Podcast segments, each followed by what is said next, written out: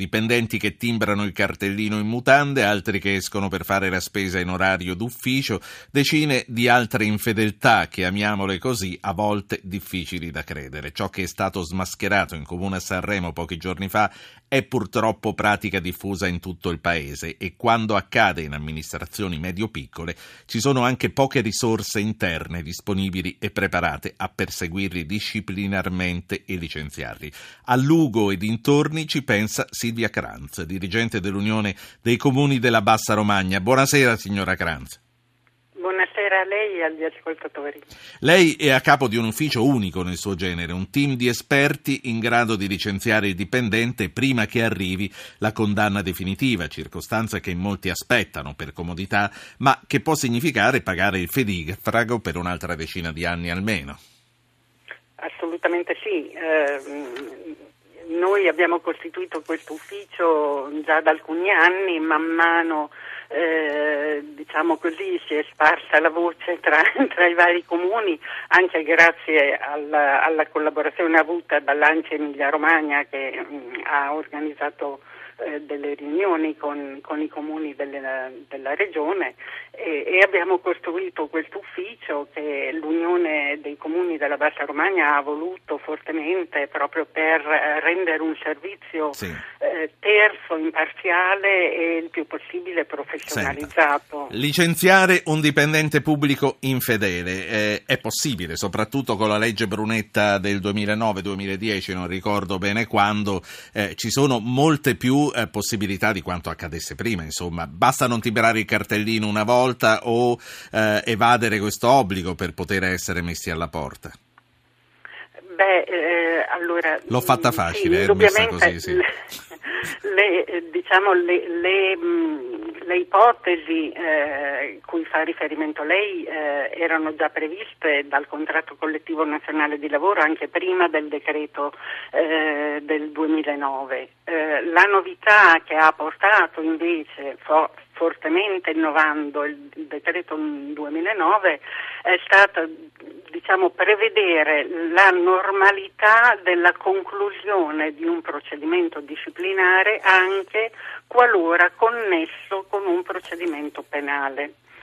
Eh, quindi il procedimento disciplinare prima, mentre doveva essere sospeso obbligatoriamente quando interveniva l'autorità giudiziaria, dalla fine del duemilanove eh, ha dato la mh, opportunità agli uffici di poter effettuare valutazioni eh, sugli aspetti dei comportamenti disciplinari eh, molto prima che sì. inizi anche eh, un procedimento. Senta, ecco, le... La faccio parlare con un ascoltatore che è Giuseppe e chiama da Roma, poi le voglio chiedere quali sono i casi che l'hanno più colpita fra quelli che ha trattato e quali le hanno dato anche qualche difficoltà o qualche scrupolo. Giuseppe, Roma, buonasera.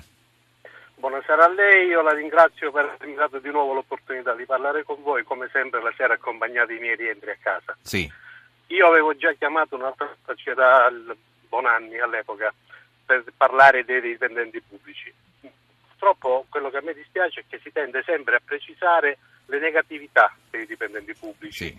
Io all'epoca dissi, e ribadisco ancora, che tutt'oggi nel mio ufficio siamo costretti anche a farci le, le pulizie da soli. Ma sì, questo quindi, è chiaro che sono più i buoni dei cattivi, ma stiamo parlando eh, di però quelli... Purtroppo fa più notizia il cattivo, allora giusto... È ovvio che fa più notizia il cattivo. È anche giusto licenziare, eh, però come mai non si, a volte non si fa anche riferimento...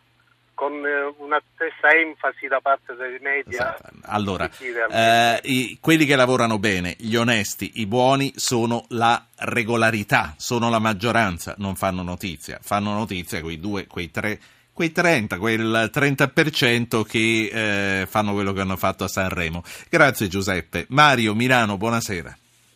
Buonasera, complimenti per la trasmissione come sempre. Volevo intervenire con... Eh, spiegando un piccolo esempio che mi è capitato, ma che ricalca quello che capita nelle aziende pubbliche. Io sono dirigente, ero in, in, qualche tempo fa dirigente di un'azienda privata e mi era arrivato all'orecchio il fatto che mh, questa, questa, questa abitudine di timbrare i cartellini per gli altri venisse fatta anche nella mia ditta. Cosa ho fatto? mi sono messo lì ad aspettare semplicemente le persone che arrivavano a timbrare. Quindi ho perso un po' di tempo, io come dirigente della, dell'azienda potevo permettermelo, ho perso un po' di tempo, ho aspettato la ragazza che arrivasse con il cumulo di cartellini e gli ho detto: questi me li dai a me. E me li ha dati a me. Cos'è successo? Che tutti gli altri ragazzi, quindi parliamo di una ventina di persone, dovevano arrivare nel mio ufficio a giustificare un comportamento del genere. Ovviamente gli ho fatto prendere un bello spavento e da lì in poi non si è più ripetuto questo fenomeno. Io ecco. dico, è possibile che non si possa fare una cosa ma così il stupida? Il padrone in una ditta privata forse fa un po' più paura del dirigente o ma del capo ufficio. Sì. È vero, ma eh, io ho controllato e ho requisito i cartellini. No, no, ho capito, è chiaro il suo esempio. Grazie Mario. Poi chiediamo alla dottoressa Kranz se questo è possibile nella pubblica amministrazione, ma prima voglio sentire Vito da Sesto San Giovanni. Buonasera Vito, bentornato. Grazie, buonasera. Dico una cosa molto semplice e molto breve. Le regole per il lavoro pubblico devono valere per il lavoro privato e viceversa.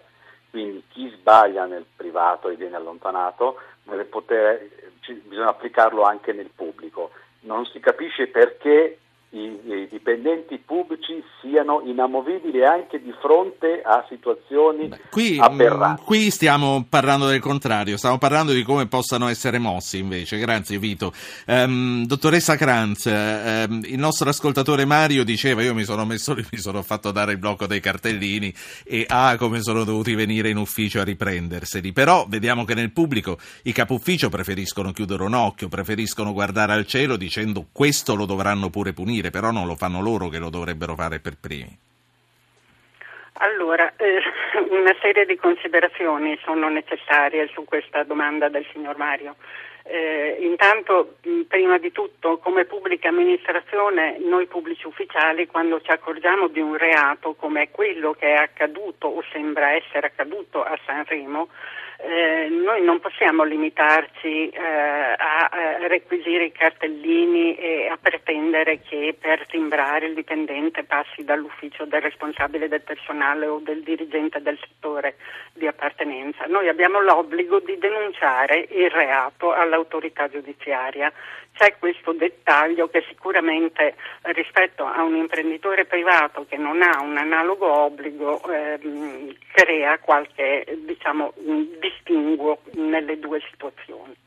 Eh, sicuramente eh, i dirigenti, come seconda considerazione, sicuramente i dirigenti a mio avviso hanno delle responsabilità laddove non si accorgono di fatti eclatanti come quelli cui abbiamo assistito. Ma se ne accorgono e non gli va di dirlo, ma le pare che non se ne accorgono, dai. No, eh, allora, eh. Eh, questo che sto dicendo è appunto che sicuramente se ne sono accorti. Ah, ci aveva messo le virgolette e non le avevo viste, senta. E, e sicuramente, a mio avviso, anche loro dovrebbero essere sottoposti a procedimento disciplinare. Allora, voi, eh, ho, ho due minuti, quindi volevo sintetizzare le cose che mancano al nostro ragionamento. Lei consiglia anche gli altri e sa come fare a licenziare un dipendente pubblico prima che arrivi la sentenza definitiva della magistratura, dopodiché quello se ne deve andare. Eh, le avevo chiesto quali sono i casi che l'hanno più colpita, ma vorrei sapere anche quante volte poi capita che il licenziato venga reintegrato. Allora, nella mia esperienza i licenziamenti che ho intimato sono stati tutti confermati dai giudici del lavoro cui i lavoratori si sono riferiti. Ehm, io nel, nei casi in cui ehm, sono stata informata di fatti di questo tipo ehm, ho eh, proceduto direttamente eh, procurandomi dalle cancellerie del tribunale Eh, di competenza il fascicolo penale del lavoratore e eh, basandomi sugli atti contenuti in questo fascicolo io ho intimato i licenziamenti prima ancora della senten- prima ancora della, dell'udienza preliminare. Sì. Non sono più tornati in ufficio, non sono mai più stati no, reintegrati. Non sono... No, non sono stati reintegrati. In un caso io ho avuto per esempio la segnalazione invece di un collega dirigente che, essendosi accorto che un suo dipendente effettuava delle timbrature diciamo anomale, eh, me lo ha segnalato e da lì siamo riusciti a, Senta, a segnalarlo poi ma alla... Quelli che lei ha licenziato, quelli che ha fatto licenziare, erano tutti per storie di cartellini? Non sono peccati no, non veniali sì. quelli? No, non tutti questioni di cartellini, erano tutte questioni rilevanti. Si va dalla violenza nei confronti di bambini di un asilo nido, per esempio, per maltrattamenti, ma anche di tipo diverso, purtroppo peggiori, che sicuramente sono quelle che mi hanno angosciato più anche umanamente come madre. Eh, si va ai casi di corruzione, concussione, peculato, si va eh, un caso di un dipendente che eh, per conflitto di interessi ricopriva contestualmente il posto di dirigente eh, dell'ufficio sì. tecnico e di amministratore delegato di una ditta edile del territorio. Ecco, questi sono Io... i casi.